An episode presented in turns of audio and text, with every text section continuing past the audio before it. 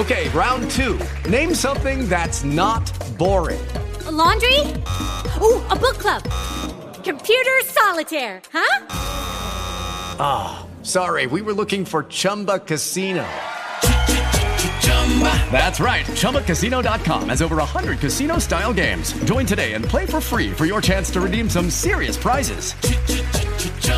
ChumbaCasino.com. No purchase necessary. Full prohibited by law. 18 plus terms and conditions apply. See website for details. Blog Talk Radio.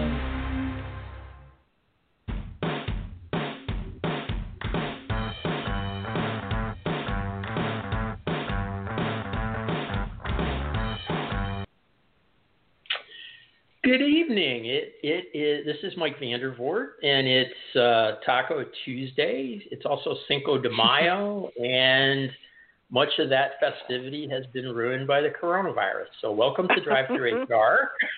and, and in lieu of being at a Mexican restaurant and sharing uh, various alcoholic or non-alcoholic beverages, uh, Robin and I decided to try to get a couple of friends together tonight and have a chat. So, Robin, welcome uh, to this episode of drive through. How are you?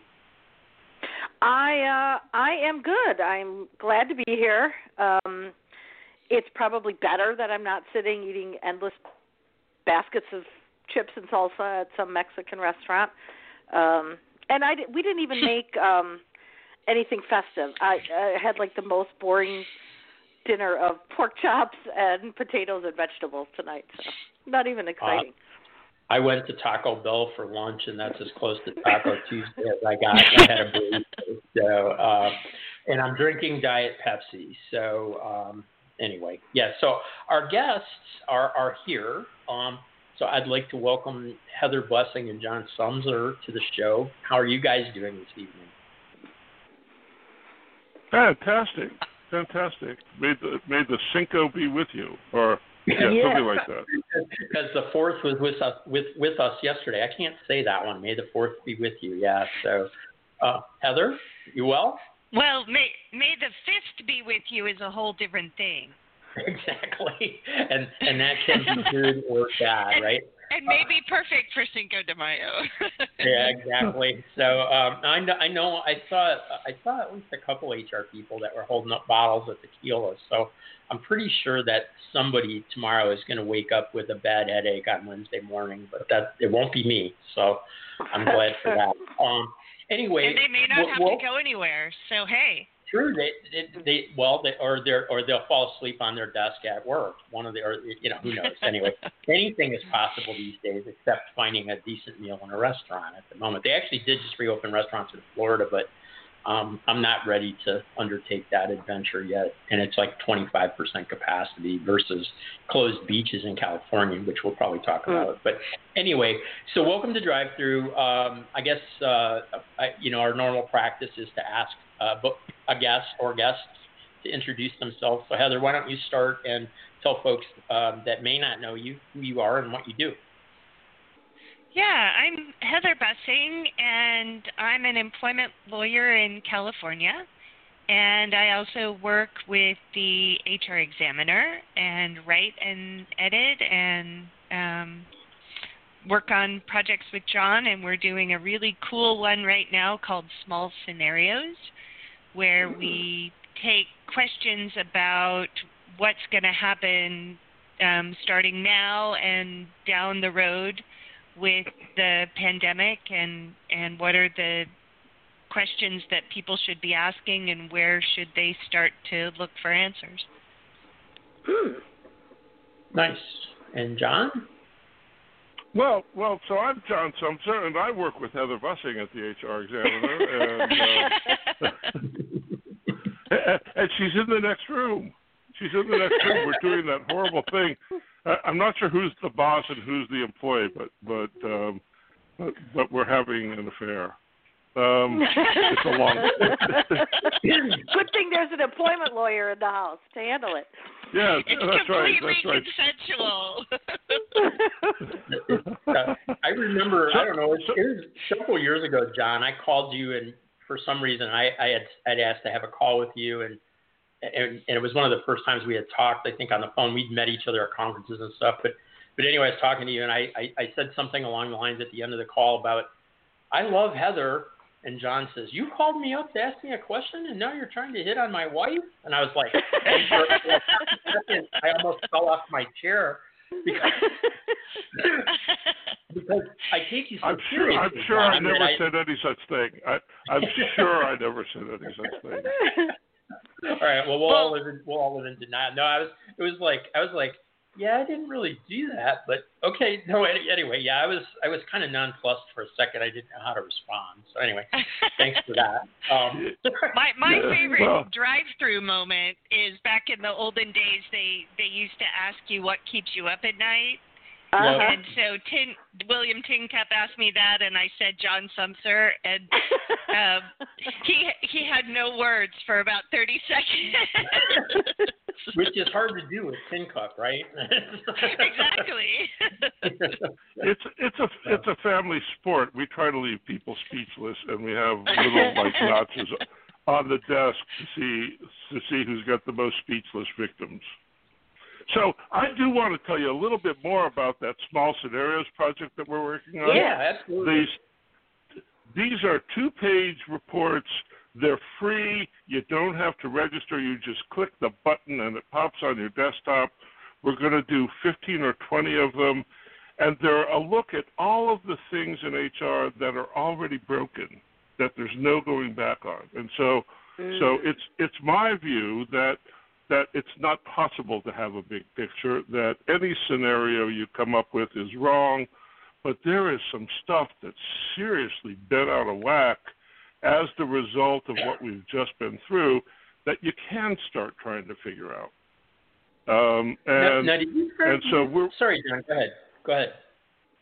yeah, so so so we're excited about it because these are small practical things, and instead of having some giant big picture about what the future looks like, you can build a little mosaic solving one problem at a time to find your way into the future. And and, and we think hmm. that's a Ooh, better like that. approach. It, it, that, that is interesting. I, what I was going to ask you a second ago was, did you guys just start doing these it, like during the coronavirus time, or is this something that you had started before all this happened? Nope, but we've been doing it for I think we're this this week we'll publish the fourth, and we've been publishing them once a week, and we're getting all kinds of interesting people to do work um, coming up with these things. So there are 350 words to describe the problem, and 350 words to describe not answers. I think I think anybody who claims to have answers right now ought to be taken out and shot. Um, but but there are questions there are questions that you can ask that that may help you think about how to address the problem in your organization and this is because this thing is not hitting everybody in the same way there's some organizations that are having explosive growth and there are some organizations that are being run into the ground and there are some organizations that are doing layoffs and there are some organizations that are hiring more people than you could ever imagine. And so it's mm-hmm. really, really difficult to generalize about what's going on today. And these Yeah, are we, an uh, antidote to that. I'm uh, for anybody who's listening. I am. Uh, I'm tossing a link out to it uh, on, while we're talking on Twitter and on the uh, Drive Through HR Facebook page. So To the small scenarios, cool.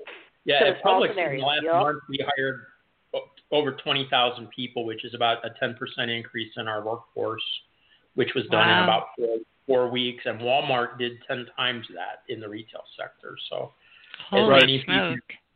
you know, with 30 million people on, you know, losing their jobs, then there are then there are sectors like ours where it, it's just it's gone crazy. So it's it's it's it's unbelievable what what's going on, you know, simultaneously. Um, thanks for sharing that. I hadn't actually had a chance to see those, so that wasn't on my list. But I'm glad you guys brought that up. I think that's a, a great idea, and I I agree with you, John, that right now there are no answers. I mean, I think we're starting the kind of the fumbling moves towards trying to figure out short-term stuff, but it, it's I mean, even that is is kind of a mystery.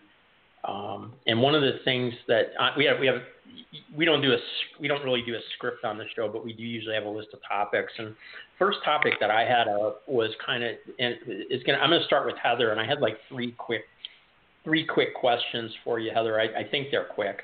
Um, and certainly, if anybody wants to follow, you know, add on, uh, but I, I just like to run these topics by you from a from legal perspective. Sure. Um, maybe have you comment on them. So the the first one was um, one of the things that I, you know that that's really interesting is as the as the government tried to craft a, a, a huge you know trillion dollar response, they created a bunch of new laws and, and threw them at at companies like overnight, which they had to do, but they've created a lot of I think crazy situations in doing so. And one of them is Yep. this six hundred dollar um, great idea, six, an additional six hundred dollars for employees who lost their jobs over and above whatever the state rate for unemployment is. But one of the things that that a number of companies are seeing is now people are on unemployment and drawing actually drawing more money than they were making as a full time employee. And there's some resistance about people coming back to work. And I've seen a lot of um, you know, it's, it's it, I guess it's a little perplexing on how to deal with it. So I wondered if you could comment briefly on how employers that are facing that type of situation might want to think about that or approach it. Because in the old days, if you were laid off and you, you, you the company wanted to bring you back, you just made an offer, and if they if they came back, then that unemployment was done, and if they declined, usually they fell off unemployment. But it seems like it might not work that way right now. Yeah, I you know, I think peop the the people who are able to start collecting unemployment and believe me, it is a fraction of the people who have filed claims you know, mm-hmm. are waiting for their checks to come. Um, and I know, at least in California, there are so many people who couldn't even get through to file the claim. And people who are freelancers or self-employed, they they said that unemployment would be available for them at a lower rate, but you can't actually file a claim if you fit that category because if you say you're self-employed, it kicks you out of the system. So Mhm. I I don't think that that big fat unemployment checks of of you know in California it's it's a little over a thousand dollars a week with the six hundred dollar um, bump. Um, you know people are not sitting around collecting that money and thinking, "Oh boy, I'm never going back to work again." You know, it's, Right. it's for a limited time, and um, and the people who are resisting going back to work, I think, are more concerned for their own health and the health of their families than um, because they're getting unemployment. Right. I, I that's what I was. I, I- that's what I was going to add. I think a lot of it is driven more about concerns about safety, and I don't know if I want to go back now. And at least for right, Right. now, I can kind of get by on this money, but do I have to? Right. So, um, right. you know. Um, yeah. So other- you know, do I have to go back to work? Is the big question, right? Because um, because employers and some states like Iowa are saying if your employer says come back to work and you refuse because you're afraid of getting sick, um, then you, that's a voluntary quit and um, you're off unemployment.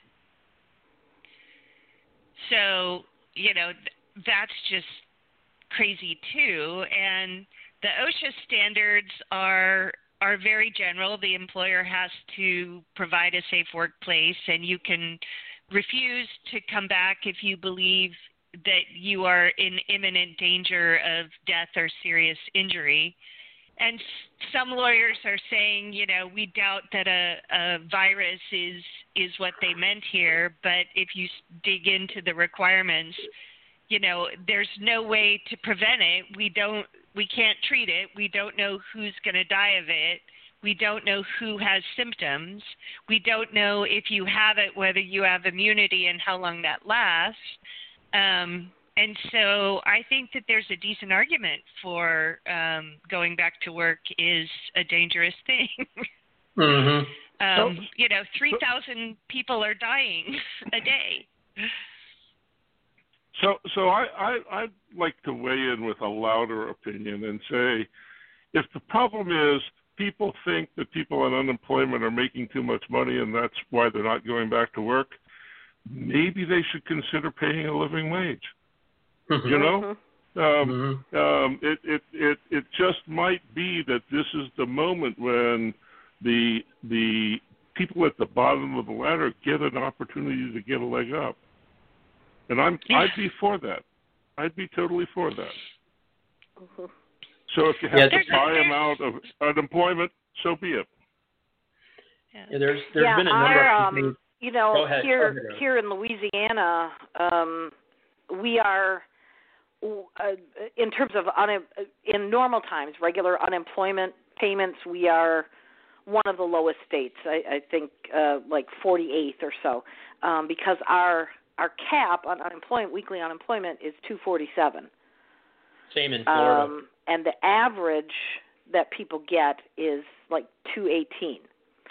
So in in normal times, somebody on unemployment, it's looking at about $220 a week. Imagine that. Um, Right. And so then those who are getting that extra 600, you know, that's $800 a week. If you were making $10 an hour, which is not uncommon um, at your job here, um, and all of a sudden you're on unemployment and you're getting double that, um, and and you're home and you don't have to worry about child care because your kids are, you know, you, you're not working and you have nowhere to put your kids anyway. I mean, I think it's it's kind of like Mike said, where it's you know it's if I can continue to survive on this and not have to go back. Ugh, you know how do I how do I weigh that? I'm finally well, I getting think, a little I think you, something. You make it last as long as you can. You know. Yeah. Um, why wouldn't you? Um, yeah, And and I'm not sure there's anything wrong with that. yeah, I know. Depending on what your job is and what you're exposed to. Mhm. Yeah, it, the yeah, it, I mean it's it's yeah, and there's people that have kids at home with no child care available. I somebody mentioned that a second Right. ago, and just yeah, it's it's Yeah. I mean yeah. Anyway, so yeah, complex issue. I was just kind of curious. Um, the other one that is uh, the WARN Act, which is a a requirement that employers who are going to do layoffs provide a 60-day notice, typically um, before something closes. You know, with certain numbers. I'm not going to go into the details of it, but um, Yeah. that I think that that it feels like that thing has been thrown out the window pretty much because of the the, the completely unprecedented nature of this emergency. But I what I was wondering about Heather is do you see something? And and this is also with the third piece, which is um, li- uh, mitigation of liability for employers, especially those who are like healthcare and other industries where people have had to continue to work. Do you what do you see in terms of the lawsuits developing? um, you know, in those areas, WARN Act cases or class actions based on I caught corona because you made me come to work.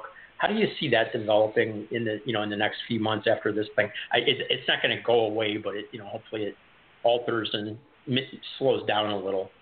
I just wondered what you kind Yeah. of saw. Well, I think the the WARN Act has um, they they softened it for the pandemic, and in California they said, you know, if if practicable, you know, please give as much notice as possible. And I don't I I don't remember whether anything's happened with the federal law, but um, it you know, I don't think that's a huge issue. It's it's probably the the the least of people's problems, even though it has significant penalties. Um, I I think um, you know if if the government closes you down and you um, and you have to lay people off because the government closed you down, giving notice to the government that that's It's not right. coming. It's Yeah. pro- yeah, right. so, and then as for employer liability, I, I you know, in in a normal world, if someone gets sick or injured at work, workers' comp is usually their exclusive remedy. And this is really different, and we don't know exactly how that works because it depends on your workers' comp state laws on how they treat infectious disease and also the policy terms. So some policies won't cover you if it's something that you could have um, picked up somewhere else. And so we're going to see a lot of um, wrangling in in that area as employers try to kick it to workers comp and workers comp doesn't want to pick up the liability on that Mm. and then if if there are facts that um, showed that the employer knew that somebody at work had COVID 19 or that they had been recently exposed or they, you know, where there was some intentional or reckless exposure of the workforce to the virus, um, I could see I could see tort class actions, you know. Um, Mhm. but but if you know if if the employers don't have any money it it won't do any good right so Right.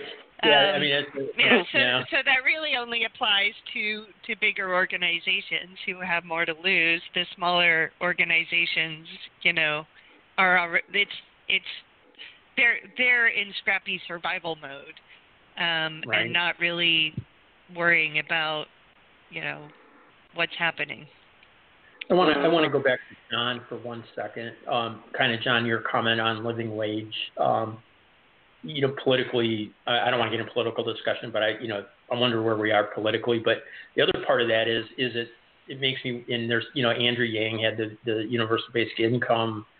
Um, some employers have provided, uh, you know, very, they've called it hero pay or hazard pay or pandemic pay, and they've added uh, a couple dollars an hour on top of whatever the people were making, uh, you know, for a limited time. And, and now we're starting to, to, to reach sort of the point where the limited time deadlines have either been extended or they're starting to lapse.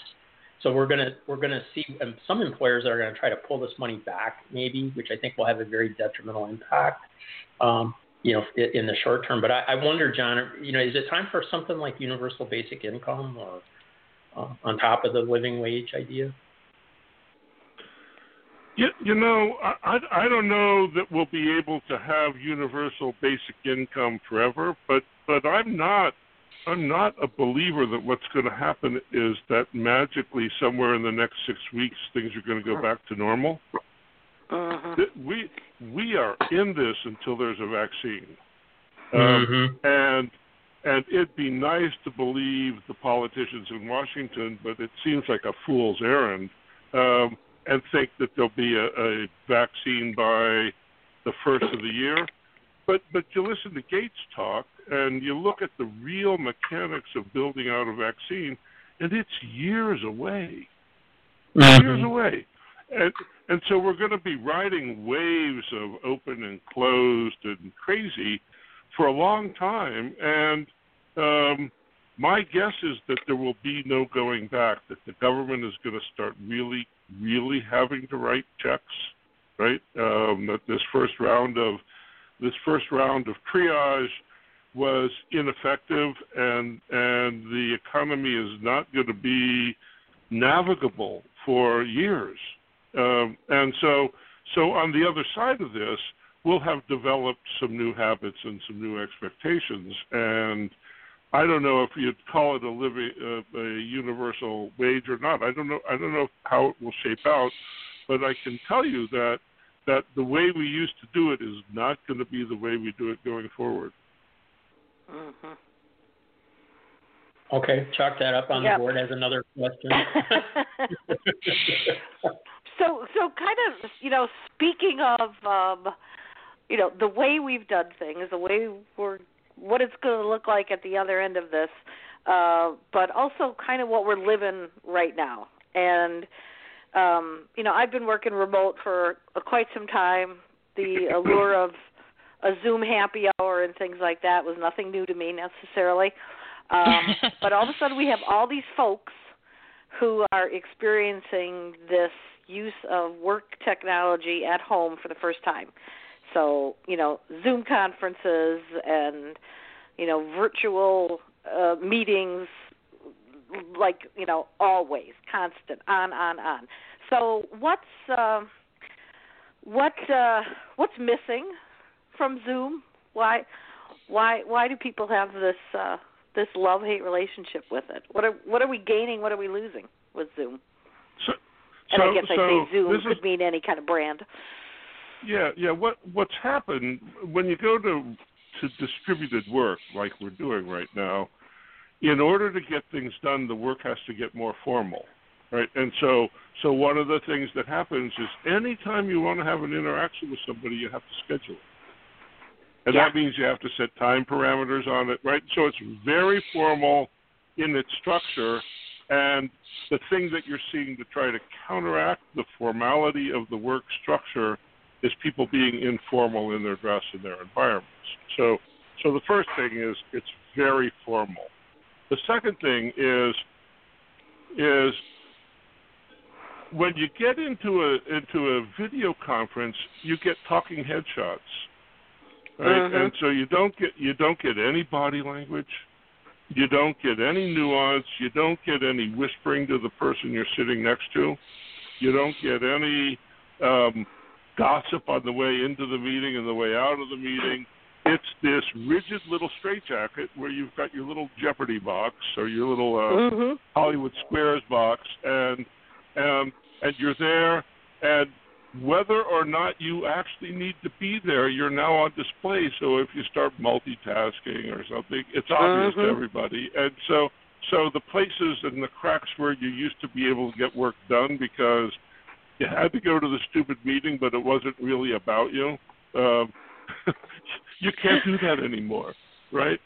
and then the the last thing is so so you sit in a video conference and we engage in this collective hallucination. I've got a piece of glass on my desk and it's got these little flickering pixels in it. And if I pretend really hard, I can come to believe that it's you. But it takes it takes a lot of work to go from flickering dancing lights on a piece of glass to a real person and that takes all of this cognitive bandwidth that we don't usually have to use because we're dealing with a real person and Yeah. that's exhausting right so we are deprived of full relationships we're exhausted by the method and we're stuck in super formal boxes and that's got this productivity mash that's driving some people crazy. I, I would say that 50 or 60 percent of the people I talk to who are working from home can't wait to get back to an office. Yeah. Well, Hmm. and you know, one of the things I I picked up on so you know, this seems like 5 years ago now and I guess it was, you know, maybe a month, 6 weeks ago, um where all of a sudden there's there was this vast um you know, middle end of March really. Okay, boom, all of a sudden we've instantly deployed all these people to work from home. And so managers and HR folks and a lot of times it was the you know the the HR person at an organization who's trying to do this. Um, oh, what what can we do to keep everybody, you know, quote engaged while you know we're all on these video chats? And one of the things that I saw so many people, chi- you know, chiming in on different discussions, you know, uh, they were jam packing everybody's day with more and more stuff to seem like Oh, there was frivolity and fun and you know so oh we're doing we're doing trivia night on wednesday nights with our team and friday night we're watching a movie together and and then we're going to have an exercise group that wants to get together on zoom at seven am and we're we eat our lunch virtually together Ah, and at at one point I couldn't handle it. and I chimed in on a on a conversation in a Facebook group, and I said, you know, for the love of God, you know, please let your people have some time away. You know, maybe they don't want to look at y'all uh, while they're eating their sandwich. Their, their lunch hours when they want to get up, go stretch out on the couch, take a walk around the block, scratch their dog, something. They, you know, don't don't jam in this name of you know let's stay connected um i think there were many doing more harm than good and they didn't realize it at that time because it was so new to them Yeah, the thing. yeah, that, I- the thing that's I going find on. Go ahead. I find the intimacy unnerving. I don't want somebody that close to me. I don't want somebody's face in my house. I don't. especially like in you your know, bedroom there's people in their bedrooms I- with yeah, their I mean, coworkers you now know, you know Yeah. Um it's just it's really weird and I don't like seeing myself um on the video and so John taught me um a trick on how you can hide yourself so that's not so distracting. And what you do is you put your cursor on your picture and click it and a menu will come down and you can hide hide yourself. Ah. And that has actually been really that's helped me because um because then I'm not quite so self-conscious. Yeah. Well, yeah, I, I, I wanted to figure out how to change my background, but I haven't been able to do that yet because I keep I keep looking at my blank white wall and my sagging couch cushion where I sit when I do these calls. And it's like I have all kinds of good backgrounds. Yeah, uh, although I run a call today with a guy who had the the Golden Gate Bridge um, as his background, and and it, and Yeah. I don't know what I don't know what was going on with his his his image, but he instead of showing him like you know moving, it kept it kept freezing, and so it looked like this guy that was trapped in the Phantom Zone in the old Superman comics, wait, like or the Twilight Zone or something. His body kept it was so distracting. I had to I had to tur- turn his turn him off. Um, anyway, with that Wow. dumb story. But um, yeah, and and I also learned now that there's Zoom etiquette. You know, you're supposed to turn off your. I, I was like, I didn't know that there was Zoom etiquette, and it's already it's already become. Someone said, please turn off your mute your mute your sound when you're not talking because it, otherwise we get background noise. And I'm like, yeah, there's a lot of rules that already developed in just one month that I didn't know about. So. Um, the um, so so there was so John, you, you when we talked pre-show, one of the questions you had had met suggested, uh, and it's kind of so so we just talked about like what trying what, how maybe trying to stay engaged backfired a little bit, but you had suggested a question, John, about why are engagement scores rising, and I have to admit I'm not really sure of the background of that. Did you want to kind of counterpoint uh, the discussion Robin just had with that topic for a second? Yeah, there there are a couple of studies out talking about um, the fact that engagement scores are going up dramatically, um, and and there have been um, articles by big name consultants about this is the golden era of engagement. Huh. And it makes me it makes me laugh. It makes me laugh. So so thirty percent of the workforce just got laid off. Right. Eighty-four percent of the people, eighty-four percent of the people who are still working think they're about to get laid off, and so I, it doesn't surprise me that engagement scores are going up because the last thing that you want, if you're scared of losing your job, you want your boss to think that this is the best place you ever worked. You sure as hell don't walk around complaining, right? Mm-hmm. you know, and so of course engagement scores are going up. Engagement scores are going up because the power balance changed from employees to employers overnight, and um, the meaning of engagement scores has totally changed, right? And so, so, so I think anybody who pays attention to engagement scores in the next year or two is bonkers. Is bonkers. And if you do get sort of quantified engagement scores out of your organization, you need some kind of way to validate that that people are not Right. just telling you what you want to hear, uh, Yeah. because because when you're scared about losing your job, you tell people what they want to hear. yeah. Yeah, I mean, yeah, like yes, and especially it, it, it, this is kind of a unique because we had, you know, we had the 2008 housing meltdown, right, which was the the last, uh, you know, event of similar stature. Although I think this is more impactful um, because it came so swift, swiftly. Although the housing market did too, I guess. Um, you know, we had 10 years of, you know, really low unemployment, and so a lot of employers, you know, had were inve- you know adding benefits and adding, you know, kind of adding just work experience and all of that. Um, and all that got thrown out the window like a month ago. It seems like. So how do you even level set engagement scores if you've been doing a survey every year and all that kind of stuff? How do you even know where to begin to compare data? I don't know if you can.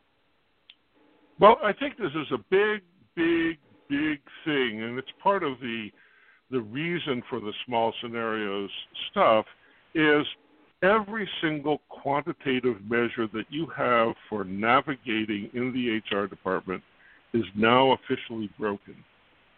Mm. Right? Hiring cycles work differently. The volume of applications is different. What attrition means is different. The status of your benefits plans totally different. The demand on benefits plans totally different. Uh, one of my favorites is um, bereavement leave. Bereavement Right. leave is something that that we used. You know, you, nobody's got a bereavement leave budget, and nobody manages bereavement leave to a budget. You just assume that it's going to be about the same as last year. And I promise you, the first day that that we're that we are open for business as usual, everybody who lost somebody is going to apply for bereavement leave. you're going to see a day when 40% of the workforce want bereavement leave. What are you going to do? Mhm. What are you going to do? What, what's the policy that you have to install that makes it okay to tell this person it's okay to go to Detroit and bury their mom, but this person it's not okay to go to Detroit and bury their mom? Mhm. Mhm. Um, right. These are these are problems that HR has not had to deal with in the past because bereavement leave was just a steady state thing, and there are a lot of places where we've made assumptions that things are just going to be more like they were last year, and all of those bets are off. Mhm. And, and and so we're going to have to think really, really hard about about the meaning of our policy, the intent of our policy, and how we ensure business continuity while being good employers. Mm-hmm. Tough stuff. Tough stuff. Yeah. And nobody's nobody's paying attention to that. But there's junk like this all over the place that's already broken and needs to be attended to. Mhm. What are, what are the And- what are the topics that you, you've covered in the small scenarios already, John? What are the what are the you said I think there were four out so far. So so bereavement leave is one. Okay. Um, w- we took a look at who are the most valuable people in the organization and who do you need to do succession planning for. And it turns Mhm. out that you need to do succession planning for frontline workers Mhm. because because we're going into an environment where there's a 20% risk that any particular employee is going to be sick for 90 days. Mhm. and there's a five percent risk that any particular employee is going to be dead. And so, and so you got to look. It's this is not doing a layoff. This is this is business continuity planning, and it's succession planning about where revenue happens, not about the leadership. Right? So that's that's one. Um, we got one coming out about um, uh, how do you do uh, college recruiting and what does it mean in this environment? Uh, what does an internship look like in this kind of an environment? Um, that's that's next week's. Um, Heather, you've seen these. I, I'm forgetting a couple. Yeah, we we did one on Zoom. We did one on engagement. Oh, right. engagement. So so they they were informing the questions that you fed Michael to ask you.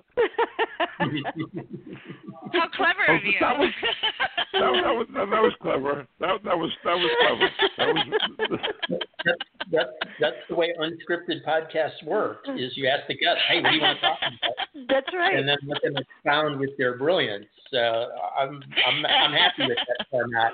so kind anyway, of, so kind of um, you know, in that in you're- that vein of of what people are going to be walking into. You know, um, we've got people talking. You know, oh, we're reopening the office next week, the week after. You know, whatever, phased or all at once. Uh, I'm hearing them all. Um, we're going to all of a sudden have people. Um, uh, you know, usually HR folks um, wanting to track the health status of their employees. Um, yeah. you know, taking temperatures that that haven't taken temperatures because they may be closed before it was Right. a pandemic. Um, what are Yeah. what are some things that that companies need to watch out for, kind of around that whole health aspect? You know, what what what, Yeah. do, what do they need to think about and look out for? Well, uh, you know, the EEOC has said you can take people's temperatures. Um, you didn't used to be able to, but they've said, you know, this is a pandemic, and so Yeah. you're allowed to take people's temperatures. Um, in California, that would trigger a California Consumer Privacy Act notice requirement. Yeah. Um, and so that data would also be protected by HIPAA. So there's, you know, there's all sorts of things. And then if you're going to put somebody close enough to take a temperature, even with a, you know, a thermal laser beam one, you know, Yeah. you need to make sure that they have personal protective equipment and, you know, uh, so so it it's a big deal to try to do that and I'm not sure that it gives you too much valuable information because your big problem is the people who are asymptomatic and walking around and infecting everyone for 2 weeks before Yeah. they start to run a fever Yeah. and the you know the data's coming out that maybe only about 50% of people who have it have a fever. So Yeah. you know you're really only going to be able to detect severe cases and and the likelihood of someone showing up at that point is probably low. So um you know if if someone is sick or says that they're sick um you have to assume that they are because we don't have any way to know for sure one way or the other. And so you can send them home. You can ask them to seek medical care. You can ask them to get a coronavirus test, but you can't demand the answer.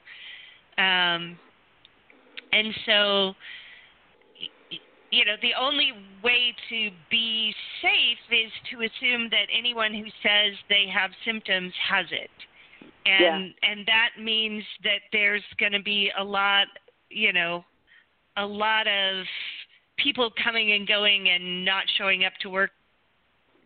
And and then the system that they've set up or are in the process of setting up is if you're afraid to go to work you have no rights but if you Mhm. think that you're sick and you have a symptom then suddenly you get extra benefits and your job is protected and they can't Mhm. discriminate against you and so i don't expect anyone to say that they're afraid to come to work. I expect everyone to say I'm worried that I might have it.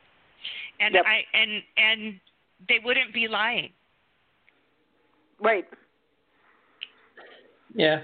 I, I have a really dumb basic question. If you are doing that taking temperature practice, who, it, should it be a medical professional or it, it should it be the HR clerk or I mean, is there any concern for employers to even worry about there? I know there's not a law, but Yeah. I you know, I I think almost anyone is capable of taking an accurate Yeah. temperature assuming that you have decent equipment. yeah, Um, via, via and digital so I don't I don't think I don't think that's a real issue.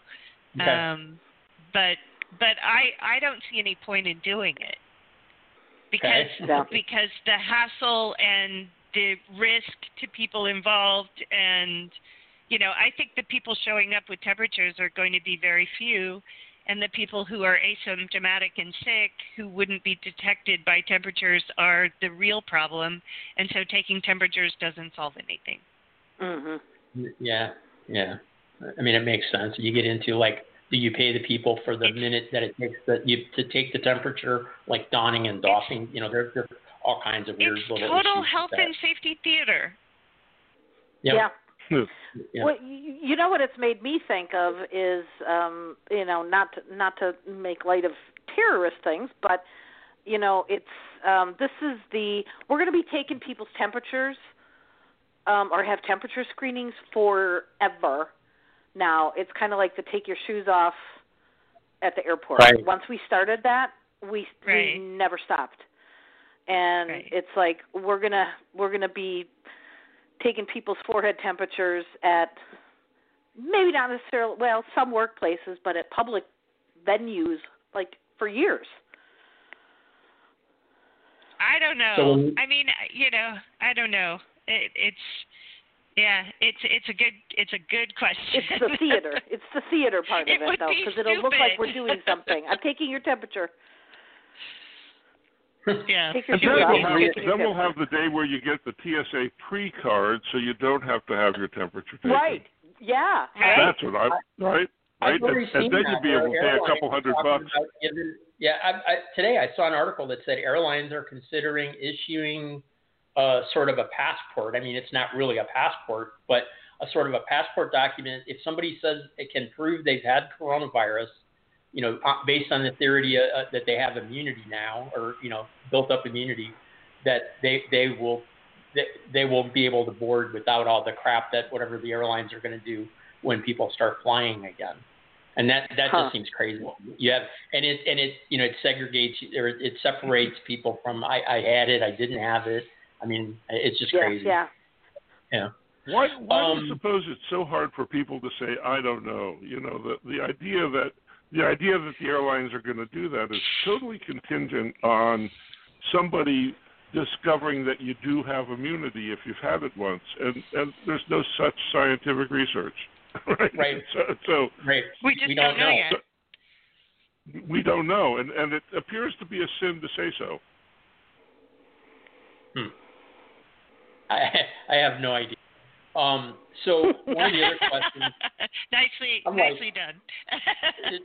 I think I know the answer to this question. Uh, I think we just we just talked about it for 45 minutes. Why is everyone so tired right now? Why are we so tired? Yep, that was a John question. because we are walking through a reality that causes extreme cognitive dissonance. Mhm. You know, I look outside my window. It is a beautiful day. My flowers are are blooming. The weather is beautiful. There's going to be a amazing, gorgeous full moon. The birds are on the hummingbird feeder, and they just don't give a crap about you know pandemics. And here we are afraid of something that we can't see that is killing a lot of people. And everyone I know knows somebody who has had it. And I'm starting to get to the point where everyone I know knows somebody who has died. And um that's really stressful. And then there's the you know financial insecurity. What's going to happen? And you know am i going to be able to feed my kids and pay my bills? And um what if i can't? Then what happens? And so you know the uncertainty of the of the future is really stressful. And then Mhm. all of our routines and everything that we do each day has been turned upside down. And you know even even John and I who who work from home most of the time um are struggling to focus because everything just seems so crazy and unreal. hmm I heard a. So a- I- I- Go ahead, John. Yeah, I'd I'd say a kind of a different thing, which is um, there's this myth that we've been kicking around for a long time that learning is fun and learning should be fun. It's not. Learning sucks, and we're in the middle of learning about everything all at once. Nothing Yeah. is the same. None of the routines are the same, and just that being in the world of I don't know and constant uncertainty and trying to figure out where there's some kind of predictability in all of this, that's just not fun. And and at the same time, if you sit with it a little bit, it is the single most powerful opportunity we've had to rewrite some important things. Right. Mhm. So so so this is what learning feels like. Hmm. I, I heard a I, I can tell you that one of the things that I I would say it it really took me until about maybe two weeks ago. Um, but one of the things that I did for my sanity and mental health was um, to not tune in to any live um, briefings, shall we call them? Yeah. Um, Yep. or uh, updates um, of any, uh, really of any sort. I catch Yep. I, I catch them on the replay, or I, I I wait until after dinner and then I sort of, you know, just read everything and and and look at the updates because my every afternoons, late afternoon here, you know, every afternoon uh, my my stress level would just rocket. Yeah. And uh and I would just get more exhausted. Um so I I I've learned muted. to. I've muted Yeah. a whole bunch of words on my social.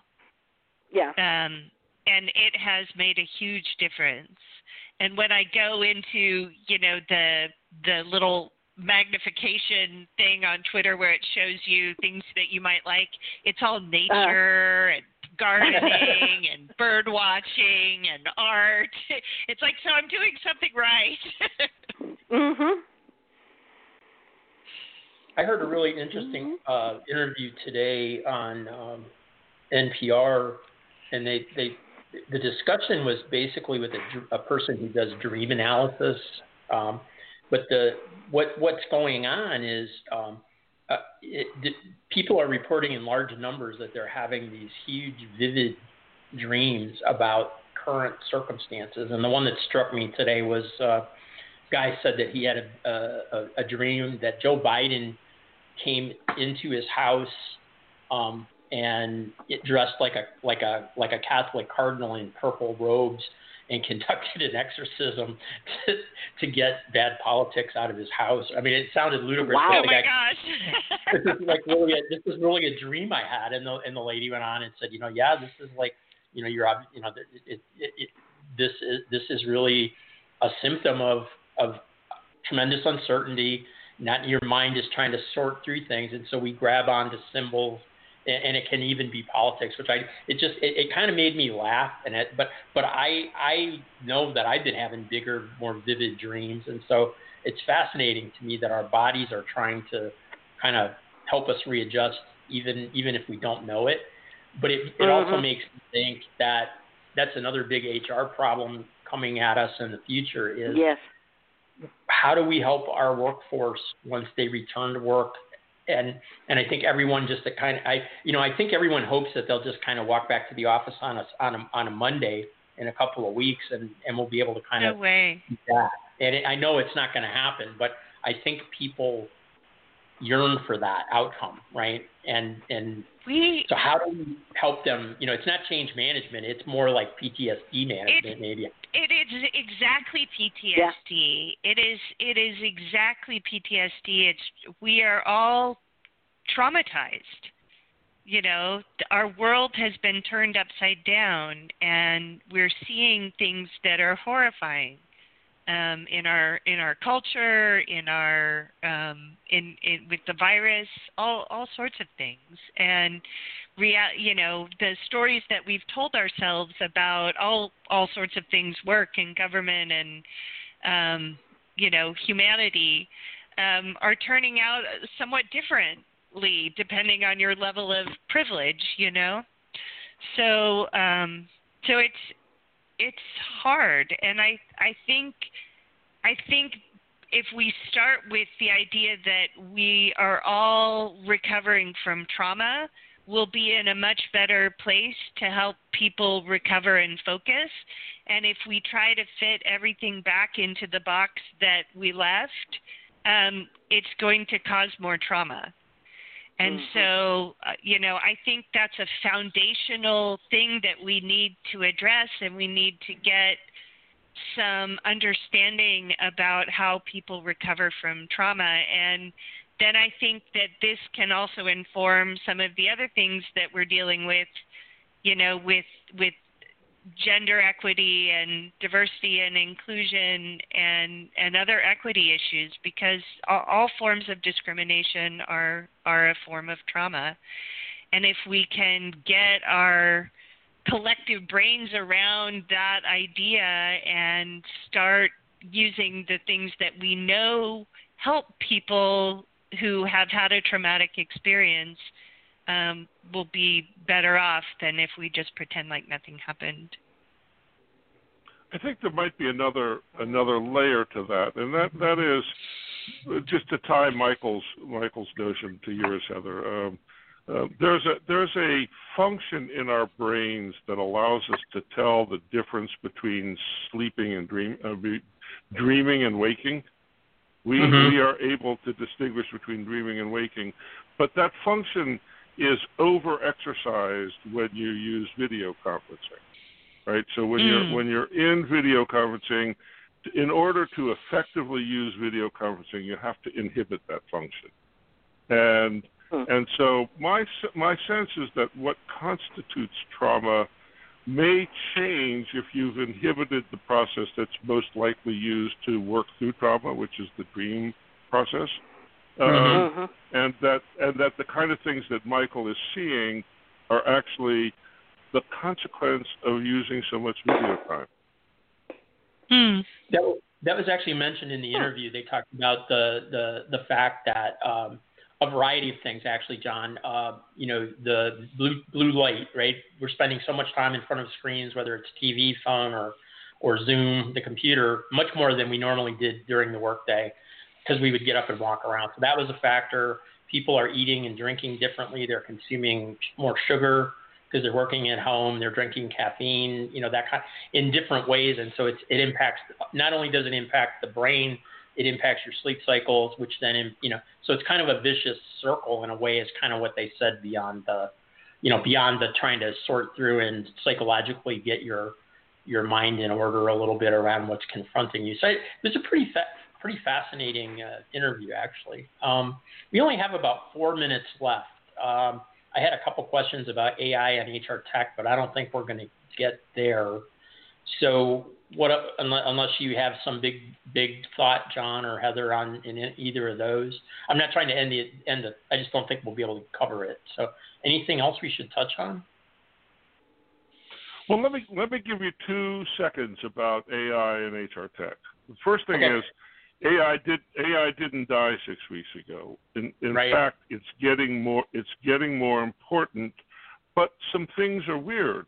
You know, most of most of the stuff that got the the showcase was machine learning that depended on historical data. And guess what? There's no historical data.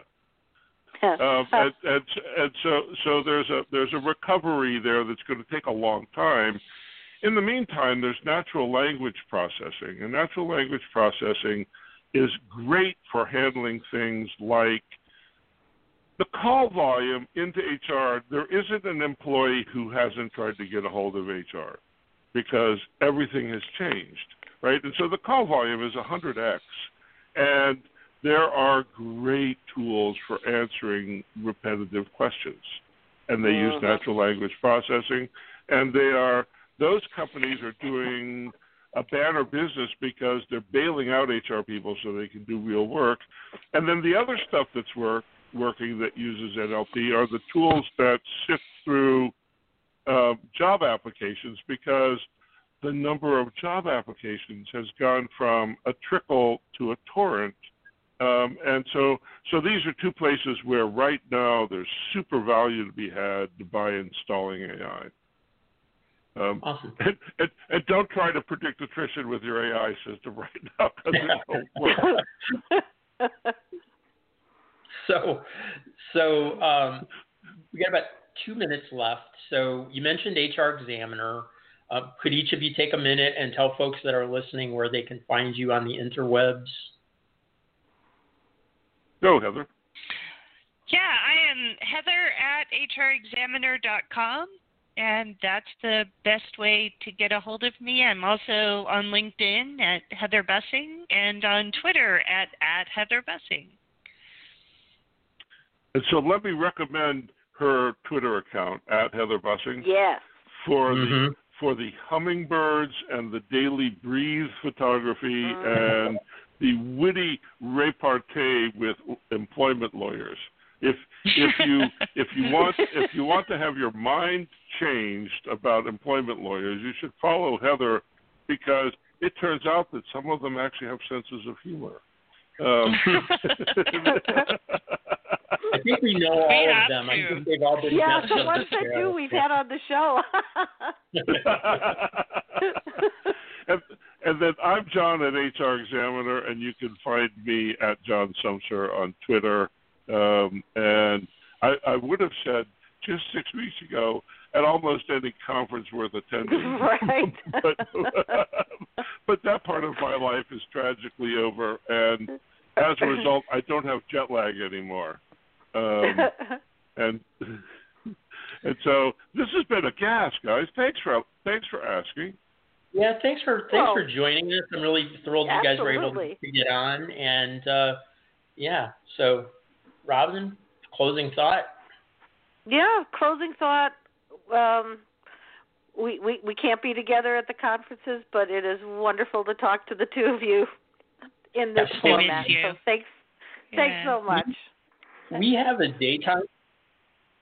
The the the the, the live feed will end, but we it'll it'll keep recording. We have a uh, we have a daytime show uh, Thursday at 1 p.m. Eastern time with uh, Rebecca Ray from the conference board to talk some more about COVID-19. So unfortunately, we can't look away from that topic, but it was great to have friends on and catch up. So uh, stay in touch, and thanks very much for joining us on DriveThru John and Heather.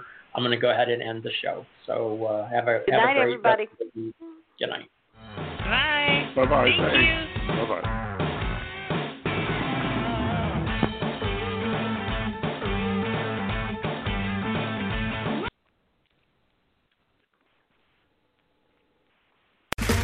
Okay, round two. Name something that's not boring. A laundry? Ooh, a book club. Computer solitaire, huh? Ah, sorry, we were looking for Chumba Casino. That's right. ChumbaCasino.com has over 100 casino style games. Join today and play for free for your chance to redeem some serious prizes. ChumbaCasino.com. No purchase necessary. Where prohibited by law. 18 plus terms and conditions apply. See website for details.